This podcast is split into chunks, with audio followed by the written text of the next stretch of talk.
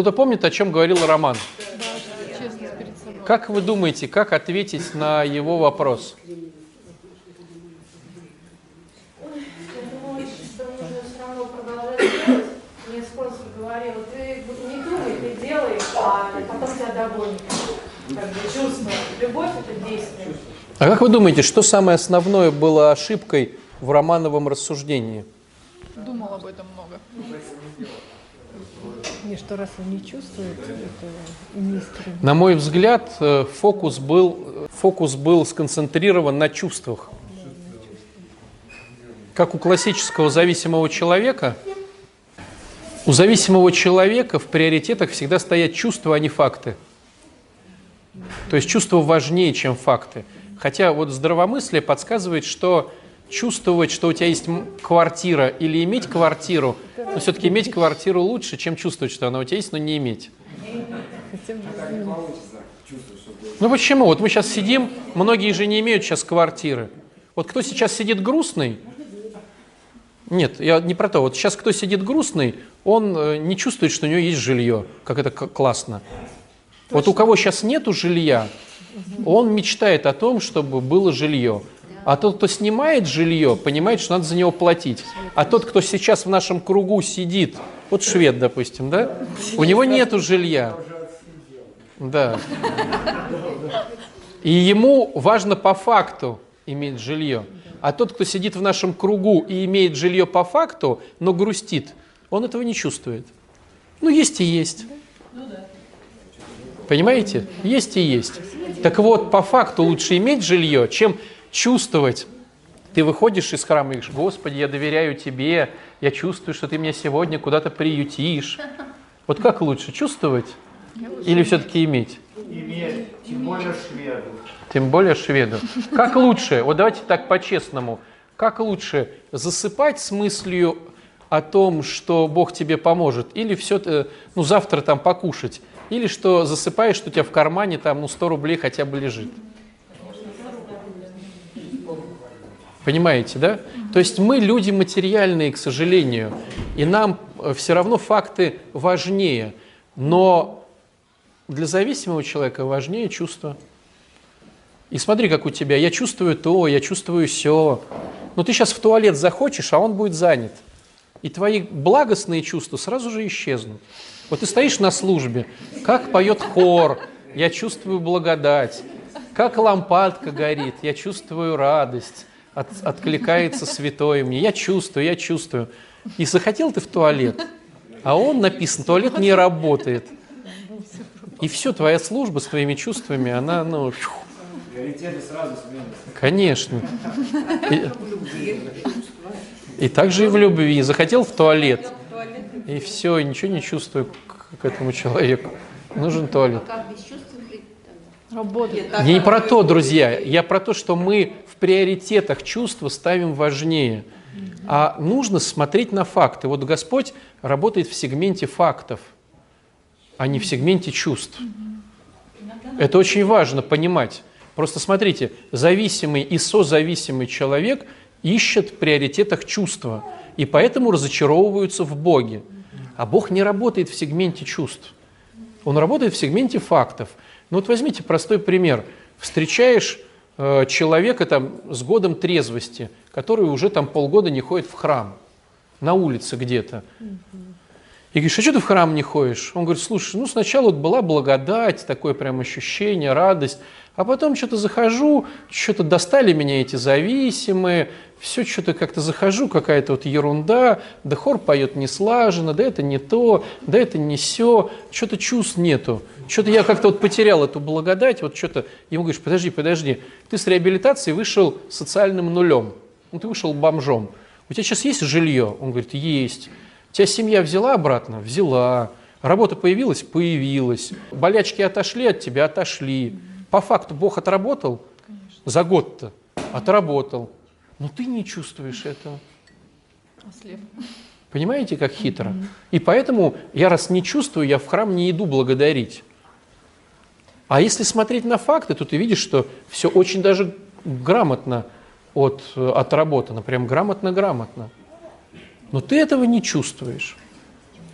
И так как зависимый погружен в эти все чувства, и, как правило, негативные чувства, то есть если зависимый долго в позитивных чувствах, мы на него смотрим как на больного, да?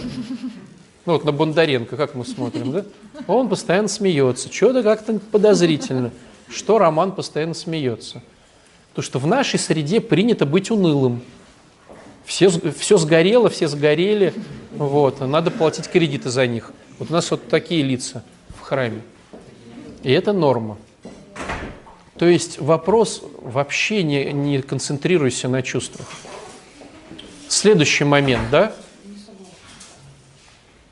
Не согласна, Кристина Олеговна. Обсудим это. Зависимая, наверное, точка зрения. Зависимая очень-очень. А Давайте хорошо дальше прокрутим этот вопрос, чтобы было еще интереснее. Чувство – это индикатор происходящего. Да, Да, с одной стороны, Да, как бы да. В которой я ну, начинаю Да, э, да, делать действия, да, и да, меня вера, да, уверенность, Да, да, с одной стороны. Надежда, или у меня раздражение, гнев, Да, где пускаю, да, не пускаю. да. Соответственно, это все происходит где? Да, Да. согласен, с одной стороны. Давайте посмотрим и вспомним теорию нашей головы, откуда рождаются чувства. Откуда, Кристина Олеговна, рождаются чувства? По четвертому шагу вспомним, откуда. Через интерпретации, выгодные для нас сейчас. То есть мне сейчас выгодно с Кристиной Олеговной поддерживать хорошие отношения. И то, что она со мной спорит, вызывает во мне радость по чувствам. Мне радостно, что Кристина Олеговна со мной спорит. Почему? Потому что мне выгодно с ней поддерживать отношения. А если бы сейчас было невыгодно поддерживать отношения, как бы я интерпретировал это, эту же сейчас ситуацию? Хотят подсидеть, мой, мой авторитет э, качают. Что еще? Какие еще? Э, Недоверие, недоверие. Хочет поспорить, перевести внимание на себя. Блин, сейчас я вот весь во внимании, а тут она звездить сейчас начнет. Ах-ах-ах. И какие у меня родятся чувства? Злость, раздражение гнев. Брошу сейчас кружку, скажу, все, веди лекцию сама.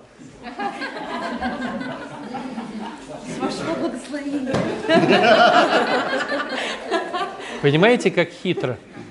То есть у меня есть просто факт. Кристина начинает говорить, Кристина начинает аргументировать что-то в другую сторону. Это факт, да?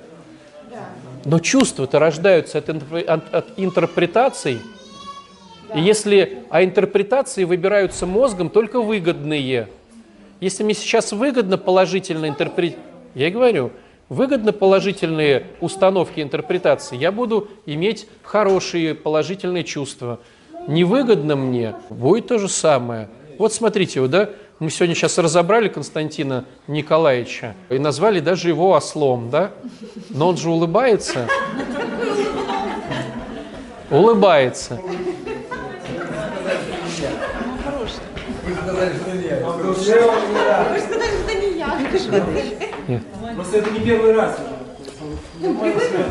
А если бы ему сейчас было невыгодно здесь находиться? Какие были бы интер- интерпретации? Отец Александр начинает надо мной издеваться. Там то все пятое, десятое, гнобит меня, хочет унизить перед всеми. Я только что с Олей начал только протаптывать дорожку, а он ее ломает мне.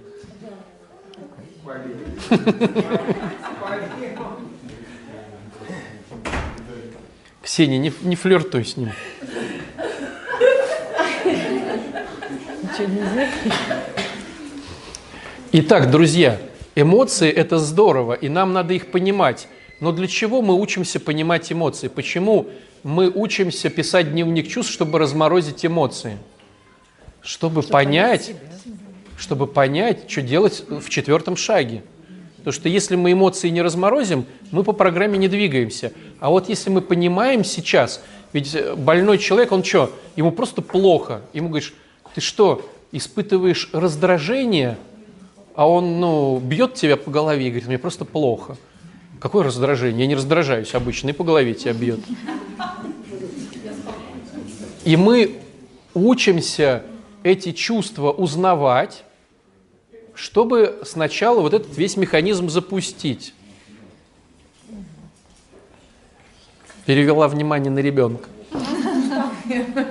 Устала я с вами спорить. Итак, мы учимся, мы учимся знать чувства, чтобы потом с ними работать. И если чувства отрицательные, вернее, если они положительные, то и хорошо.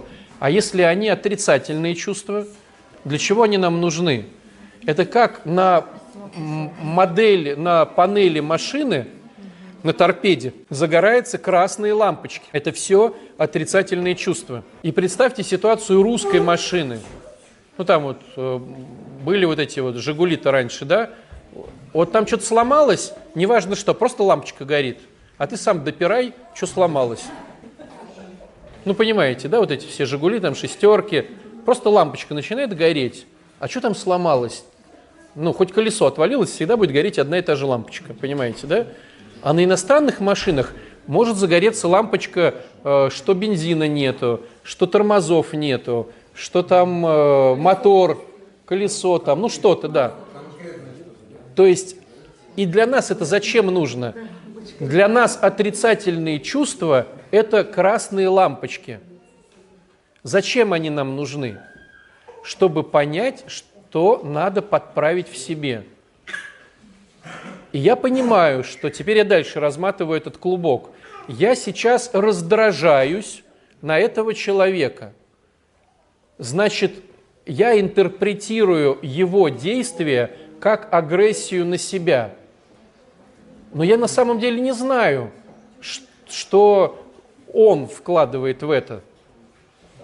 Он просто мне что-то говорит, или он просто меня обнимает, или он просто то, или он просто все. Вспомните историю с Христом.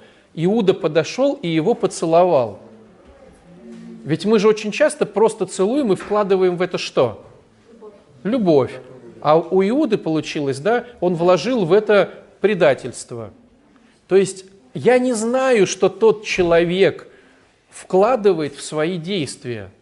Я не знаю. Но если я раздражаюсь, мне выгодно так интерпретировать ситуацию, что он делает плохо против меня. А почему, даст следующий виток, а почему я думаю, что он делает что-то плохо? А потому что мне выгодно так думать. А почему мне выгодно, это там наркоман тормоз называется, да, такой? То есть знающий программу, но очень тормозящий. Нет, это скорее алкоголик. Наркоман быстрее. Это вот алкоголик прошел реабилитацию, и он, я раздражаюсь. Опа. А, потому что он меня раздражает, хопа. Но он не может меня раздражать, потому что я раздражаюсь сам. Значит, как говорил батюшка, зажглась красная лампочка. Ага. А что я думаю по этому поводу? Я думаю, что он меня унижает. Ого. Да. Потом анализируем. Да, да. Распял жопу, и воскресил. А почему я думаю про него плохо? А потому что мне выгодно думать плохо. А почему мне выгодно думать плохо? Потому что я ожидал таких-то бонусов, а он мне этих бонусов не дает. А почему я от него ожидал? Потому что я хотел стать Богом. О, я стал Богом, ничего себе, значит, я настоящего Бога убрал из своей жизни. Поэтому пошло раздражение и злость, потому что они не любовь. Что мне надо сделать? Мне надо разрешить ему быть таким, как, таким какой он есть. И вот этот процесс, он идет. Это вот 4-5, да, по шагам, 4-5. Вот. Потом девяточка идет, да, грубо говоря. Значит, я, ну, я уже его избил, уничтожил, спалил. Надо бы хотя бы похоронить по-человечески. Это девятый шаг. Похоронил по-человечески. Вот, двенадцатый пошел. Всем рассказал, что не надо так делать. Надо хоронить по-человечески. Да, надо... Двенадцатый шаг рассказал, что надо... Оба делимся, что надо Да. Это девятый шаг будет. А там рассказал о том, что не надо так делать, и поспикерил. Это будет двенадцатый. Но чтобы это было быстро, этим надо тренироваться. И то, что они вот, что ты раздражаешься и злишься, а ты концентрируешься на эмоциях, все уже прошло. Иди дальше по шагам. Посмотри, почему тебе выгодно это делать.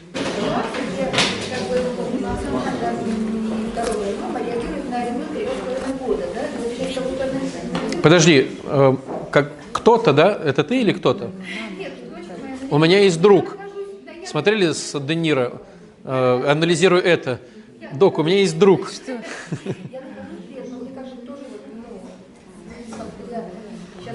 Вот ты находишься при чем? при том, как дочка раздражает А, это твоя дочка. половины ей Да. да, дочку.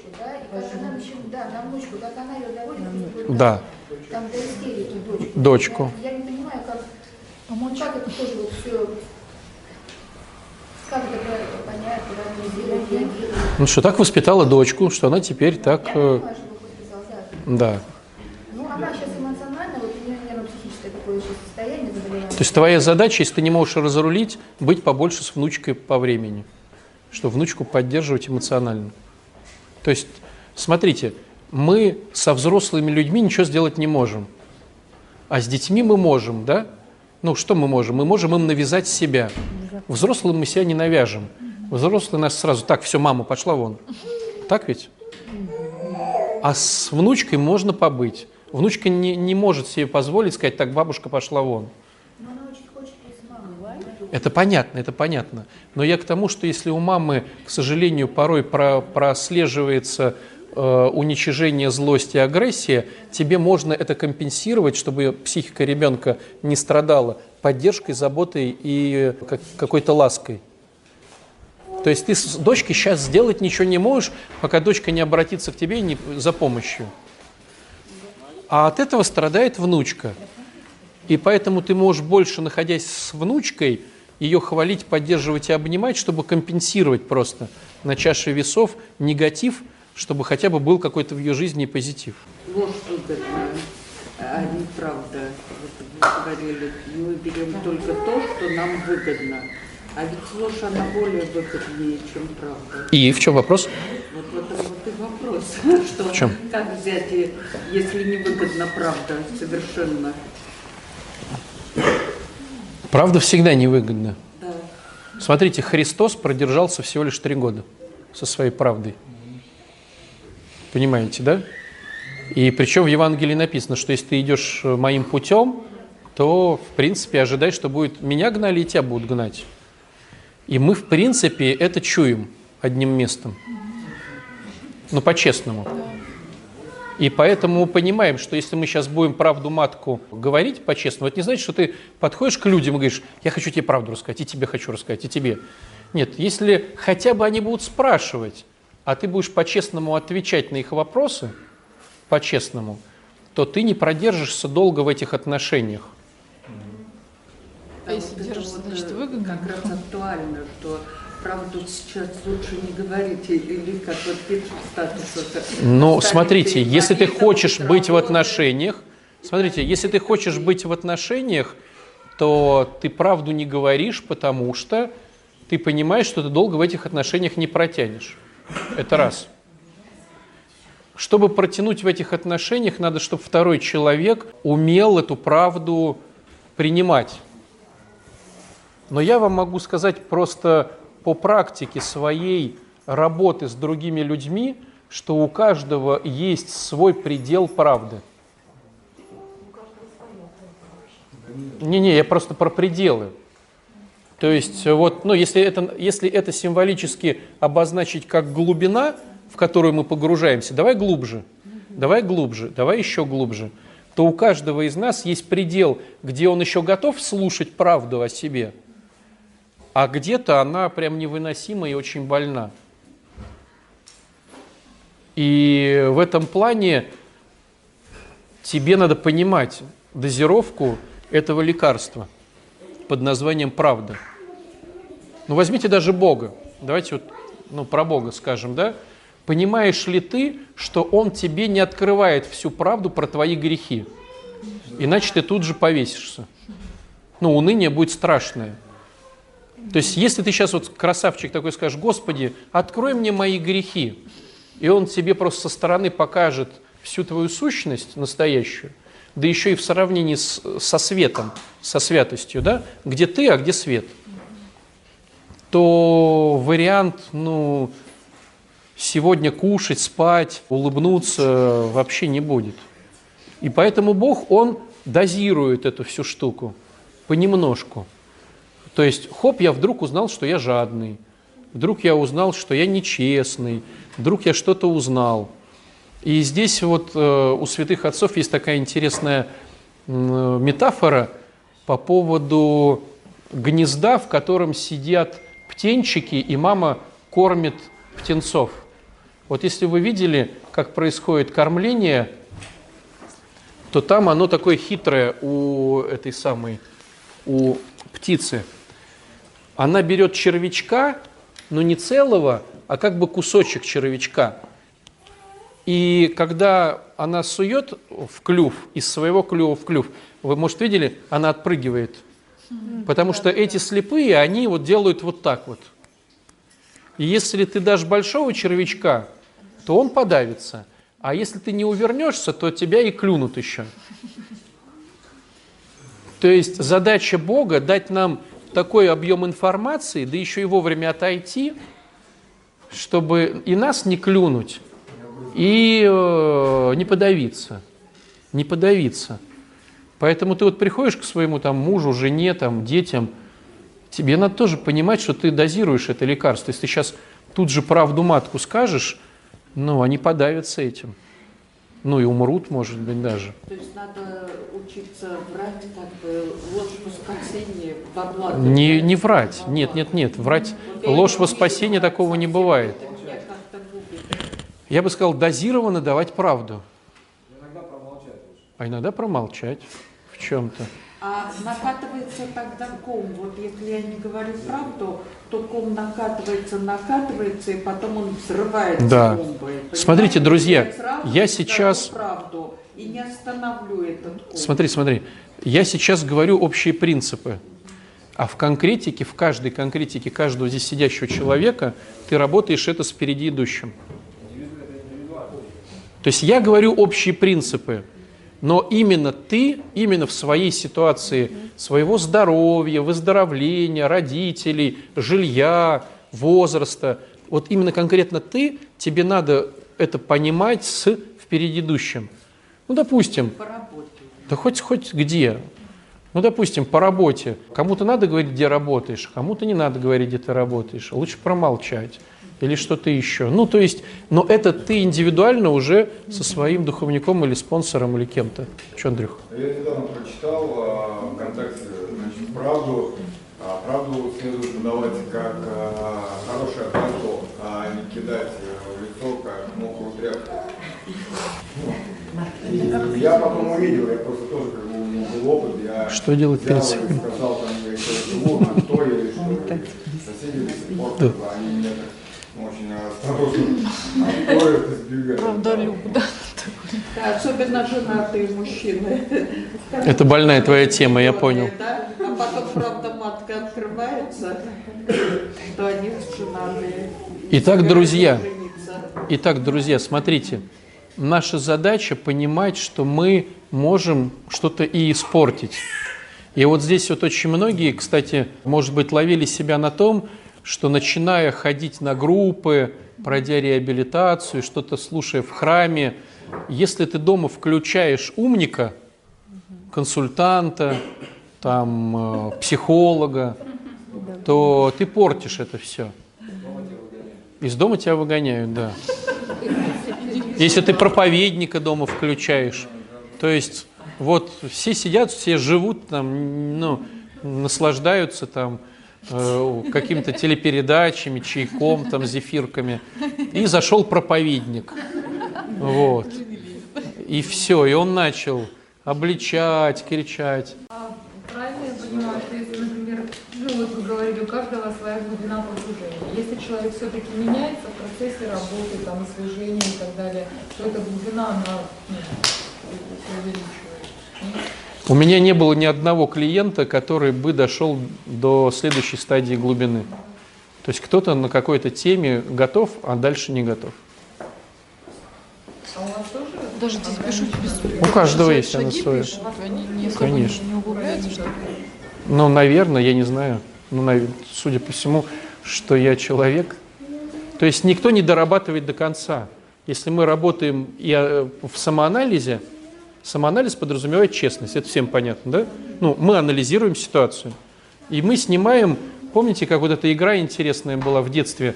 Э, Сидишь, загораешь на пляже, руку засунул в песок, и как она, чтобы разминировать, надо до, паль, до ногтя дотронуться, да? Ну, детская эта тема. Как в нее играют? Какая стратегия игры? Что начинаешь вот так вот, ну, чтобы оно обсыпалось. И вот самоанализ – это такая же тема. Начинаем по верхушкам.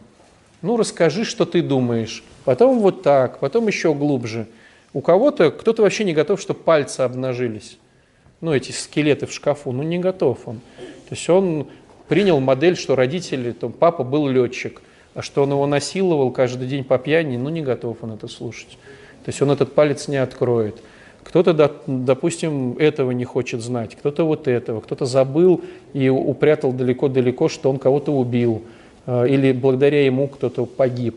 Ну, то есть таких штук очень много. Ведь э, употребление не растет на асфальте. Любое употребление, оно связано с какими-то вот пальцами, э, спрятанными под песок ну, психики, которая закрывает и не дает. Но невозможно открыть, невозможно быть трезв, выздоравливающим, не открыв все пальцы. Но они очень больны, эти пальцы. Потому что реабилитация, реабилитация классическая состоит из двух этапов. Обнажить и конструктивно это убрать. Да, я говорю. Ну, зара- зара- за- зажило чтобы. Меня отец в детстве насиловал, обнажили у клиента. А как это конструктивно убрать? Ну, понимаете? То есть сейчас они с папой общаются, чмоки-чмоки, как у тебя на работе, как у меня там, как у меня сям. И клиент вскрывает, что его отец насиловал или ее там три года назад, пять лет назад в начальной школе. Как? То есть человек уехал на реабилитацию, там ему это обнажили. Поэтому он и торчит, да? Я и говорю, что потом вторая часть реабилитации – это подобрать конструктивные инструменты. Если человек сваливает с реабилитации в этот момент, это очень страшно. У нас был, был такой клиент, девочка была, ну, то есть это все из, из практики, да, случаи. Завалит она там отца, не завалит, ну, кто знает. И вторая задача, почему молитва обязательна на реабилитации? Потому что Бог врачует такие вещи. Вот мы сделали порез, он уже как бы сам заживает, да? Ну, то есть Бог дает какие-то инструменты телу, чтобы они как бы сами заживали. Мы лишь можем держать в чистоте эту ранку, мазать там какими-то мазилками, но заживает она как бы сама. Поэтому хорошая реабилитация обязана быть с молитвой, в идеале даже с таинствами, да, как вот ну, происходит там. И оно заживает, он начинает молиться за него. Вернее, ну, этап такой идет, да, сначала пишет записочку за него, и то не сразу. Потом молиться начинает формально, потом неформально молиться, потом желать ему что-то. И вот оно заживает. Рубец, конечно, останется, но оно заживает. И когда мы говорим о реабилитации типа трудотерапия, ну, ее назвать реабилитацией нельзя. Ну как оно, э, тачанка с навозом, как оно вскроет, а потом заживит? Никак. И вот на реабилитации подбираются конструктивные инструменты. Но если это насилие, то, как правило, смотрится, если в среднем возрасте и старше, способствовал ли ты сам насилию. Ну, потому что бывает, девочка оделась в одни трусики и пошла по ночному городу, а потом иди- там куда-нибудь, я не знаю, там, где пьяные там какие-то там мужики. А потом удивляется, что ее изнасиловали. Да? То есть, если она увидит свою часть хотя бы, ну, нечестности, то это, а глубже, смотрите, вот я первый этап, да, один палец начали, э, моя нечестность, что я в таком виде, в такое время, в такое место пошла. А вторая, какая глубина нечестности будет, как вы думаете? Она хотела этого. Ну, понимаете, да, что человек там в свои там 17 лет идет куда-то, э, он уже все понимает, просто не отдает себе отчета. То есть хотел какого-то секса. И, может быть, даже провоцировал там и флиртовал. Но мозг-то это все закрывает. И реабилитационный процесс все это убирает. Нет, я действительно вспомнила, да, на групповой терапии. Зачем нам нужна групповая динамика? Встает Маша какая-то, начинает свое рассказывать. Я слышу свою историю. И все, мое капсулирование исчезло, я тоже вспомнила. А потом что с этим делать? Давай опять молиться, давай видеть свои нечестности, давай мести свою сторону улицы, давай то, давай все. И оно так идет. Но не все готовы видеть свою глубину честности. Не все. И если вот работаешь с человеком, то все равно у каждого из нас есть свой предел. У каждого. Поэтому работа всегда имеет конечную фазу. Человек говорит, все, спасибо большое, все спасибо, все свободны, я дальше не готов. То есть мне уже этого достаточно, чтобы, в принципе, ну, существовать. Ну а как, возьмите нашу, вот даже бытность. Все понимают, как стать святым? Ну, по идее. Кто не понимает, как стать Ксенией Блаженной? Кто не понимает, как стать Иоанном Кронштадтским, Александром Невским, Иоанном Николаем Чудотворцем? Все понимают. Начни больше молиться, начни жить в храме, раздай все, что тебе мешает, начни помогать людям. Вот начни. Мы же все, в принципе, вот любой человек, сидящий здесь, если к нему подойдет кто-то со стороны и скажет, я имею дерзновение стать святым, научи. Любой из нас его научит стать святым. Стало быть, мы знаем, как стать святыми. А почему не хватает? Мы доходим до, до какого-то уровня святости. Ну, допустим, раз в неделю хожу в храм и исповедуюсь. Это мой уровень. Ему говорят, а ходи два раза. Не-не-не-не-не. Все свободны, всем спасибо, я не готов. Кто-то опускается ниже, два дня ходит, да? Ему говоришь, а ты, может быть, исповедоваться глубже начнешь, да молиться чаще. Не-не-не, не готов. Кто-то готов, кто-то еще глубже, еще глубже. Но есть предел у каждого. Кто скажет, все, спасибо, в принципе, вот эти отношения с Богом меня устраивает, глубже не хочу. Ну так же ведь. Святей уже некуда, да.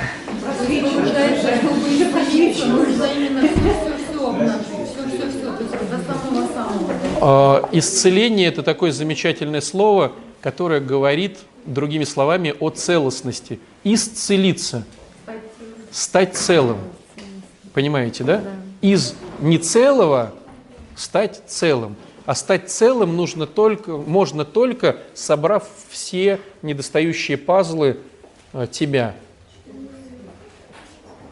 Но есть пазлы, которые нам не хочется вставлять в эту картину, потому что потому все кончается на ум. Хотя я понимаю, что в принципе ну, он лежит в стороне. Смотрите, еще коснусь вот этой темы по поводу дозировки и честности. Вот это очень хорошая фраза по поводу сложные отношения. То есть у всех, у кого есть непроговоренности, у них у всех сложные отношения. То есть отношения с ложью.